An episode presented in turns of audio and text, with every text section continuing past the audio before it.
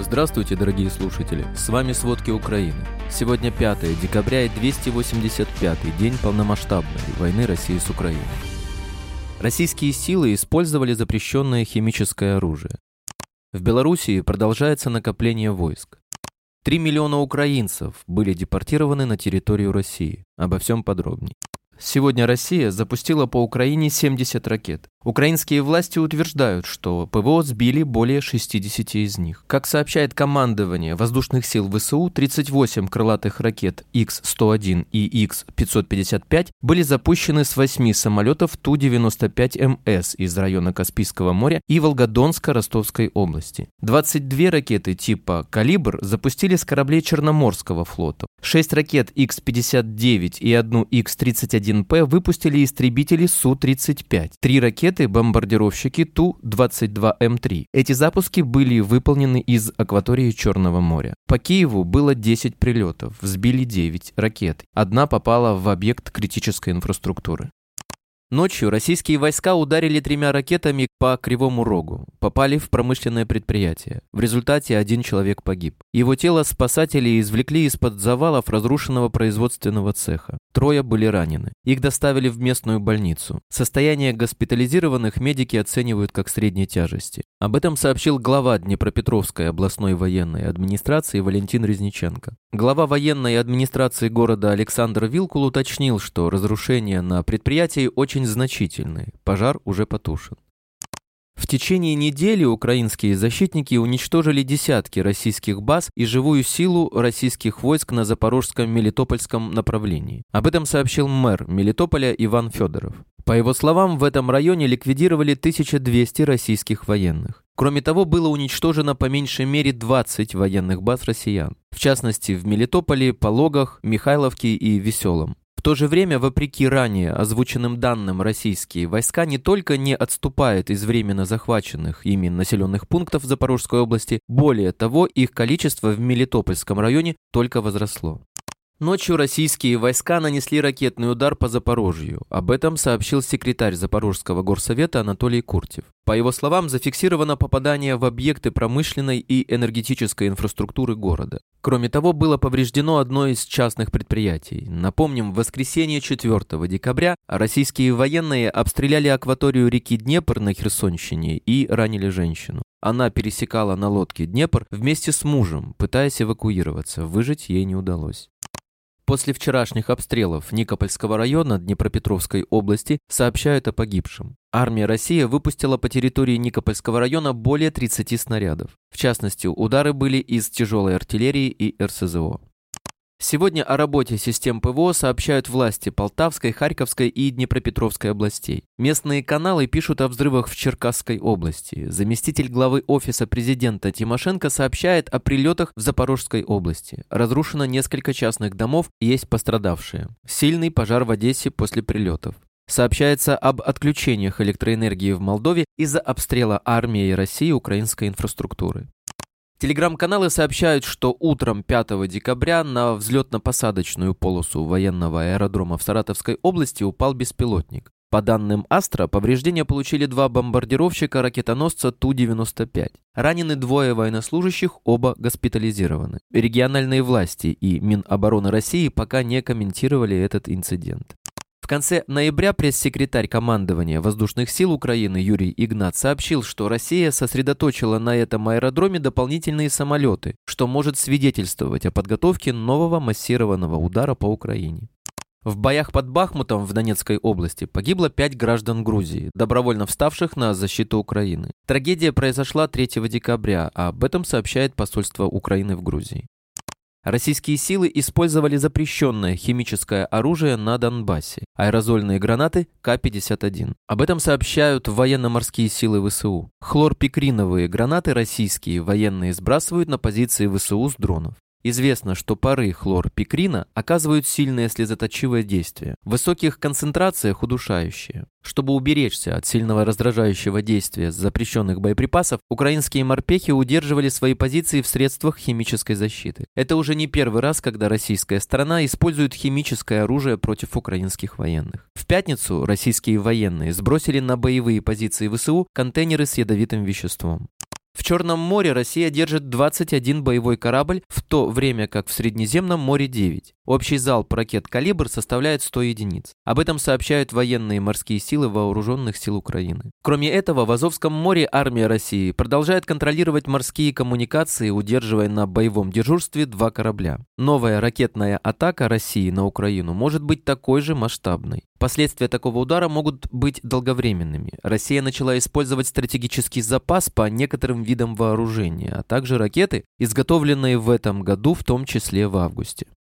Россия запланировала перебросить из Сирии большую часть своих стратегических вооружений в Украину. Отмечается, что между представителями России и Израиля в последние дни проходили переговоры. По словам собеседника издания, приближенного к теме переговоров, темой стали именно намерения России переместить оружие в Украину. Для этого россияне просили Израиль не мешать опрокидыванию и не вмешиваться в процесс. В посольстве России в Израиле эту информацию пока не прокомментировали. Напомним, в октябре стало известно, что Россия Россия вывела из Сирии большое количество контингента и зенитно-ракетные системы. В оккупированном Скадовском районе Херсона на почте прекратили доставку выплат пенсионерам. Российские силы заставляют пожилых людей получать гражданство России. Об этом сообщает Генштаб ВСУ. Российские войска продолжают ограничивать права и свободы гражданских на временно занятой территории Херсонской области. В отделениях почты для получения пенсии российские военные заставляют пожилых людей писать заявления и получать паспорта и гражданство Российской Федерации. Российские военные, сбежавшие с правого на левый берег Днепра в Херсонской области, понимают, что поражение неизбежно, но они продолжают терроризировать украинцев. Также стало известно, что российские силы усложнили украинцам выезд с временно оккупированных территорий Запорожской, Херсонской и Донецкой областей. С начала полномасштабного вторжения России почти 3 миллиона украинцев были депортированы на территорию России. Об этом сообщил уполномоченный Верховной Рады Украины по правам человека Дмитрий Лубенец. Напомним, в октябре уполномоченная президента Украины по правам ребенка и детской реабилитации Дарья Герасимчук заявила, что в Россию принудительно депортировали 8 тысяч украинских детей. С 1 января на оккупированных территориях Луганской области российские власти собираются вывести из оборота гривну, что заставит украинцев рассчитываться в рублях. Об этом сообщает в Телеграм Луганская областная военная администрация. Напомним, ВСУ будут наращивать темпы контрнаступления в Луганской области. Накануне стало известно, что в Луганской области партизаны перебили железнодорожные поставки российским войскам на около 20 суток. В Европейской комиссии прокомментировали сообщения об инцидентах на двух аэродромах в России под Рязанью и в Энгельсе. Об этом в понедельник на брифинге в Брюсселе говорил представитель внешнеполитической службы ЕС Петер Стана, сообщает корреспондент Европейской правды. В ответ на просьбу дать оценку инцидентов на двух российских аэродромах глубоко в тылу России, которые корреспондент назвал новым витком в войне, Стана ответил, что в ЕС всегда воздерживаются от комментирования развития событий на поле боя. Однако спикер подчеркнул, что Украина имеет полное право на оборону в незаконной агрессивной войне, которую против нее ведет Россия. Напомним, в понедельник утром стало известно, что на аэродроме под российской Рязанью взорвался бензовоз, в результате чего погибли по меньшей мере три человека. А на аэродроме в Саратовской области беспилотник упал на бомбардировщики. Глава ЧВК «Вагнер» Евгений Пригожин продолжает требовать от Генпрокуратуры заблокировать YouTube и признать Google нежелательной организацией. По его мнению, ролики, размещенные на видеохостинге, могут привести к массовому нарушению общественного порядка и вообще угрожают обороноспособности России. В Белоруссии продолжается накопление войск. В то же время украинские военные готовы реагировать на любые сценарии. Об этом сообщил в Facebook командующий Объединенными силами вооруженных сил Украины генерал-лейтенант Сергей Наев. Российские военные перебросили в Беларусь крупный эшелон с военной техникой. В нем не менее 15 единиц ЗРК ТОР-М2 и 10 единиц инженерной техники.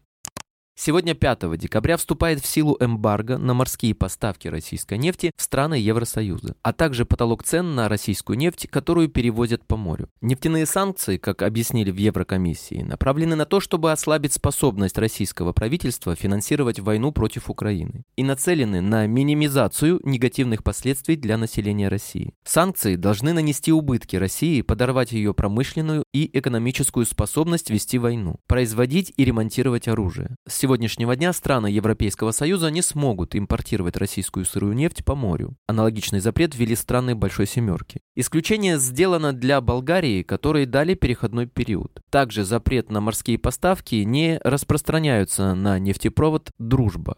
Венгрия, Словакия и Чехия временно продолжают им пользоваться. В результате к концу этого года под запрет попадет около 90% импорта российской нефти. Также с 5 декабря запрещено страхование морских перевозок российской нефти, брокерские услуги и финансирование операций. Власти Литвы объявили о передаче новой помощи в Украину. Об этом сообщил министр обороны Литвы Арвидас Анашаускас в Твиттер. По его словам, Литва отправит 150-миллиметровые боеприпасы для украинской артиллерии. Эта помощь была анонсирована еще в ноябре. Кроме того, литовский министр прикрепил соответствующую фотографию. На ней видно, как снаряды грузят для передачи в Украину. Напомним, 30 ноября правительство Литвы утвердило 13 миллионов евро поддержки для Украины. Часть денег уйдет на возобновление энергетической инфраструктуры после ракетных ударов России. Национальное агентство по борьбе с преступностью Великобритании задержало российского миллиардера Михаила Фридмана по подозрению в отмывании денег. Впоследствии его освободили под залог. Как сообщается, 58-летний бизнесмен был задержан в четверг, 1 декабря, в своей многомиллионной резиденции в Лондоне. По результатам масштабных обысков были изъяты ряд цифровых устройств и значительное количество наличных денег. Ранее следователи Федерального управления криминальной полиции Германии после обысков на яхте под санкционного российского олигарха Алишера Усманова конфисковали 30 дорогих картин. По предварительным данным, их общая стоимость составляет 5 миллионов евро. Спасибо, это были все главные новости о войне России с Украиной к середине 5 декабря. Помните, правда существует, а мы стараемся сделать ее доступной. Если вам нравится то, что мы делаем, пожалуйста, поделитесь этим подкастом с друзьями в России. Также, если вы хотели бы помочь нам делать материалы еще более качественными, пожалуйста, оставляйте фидбэк. Это очень важно для нас и для распространения правдивой информации. До встречи.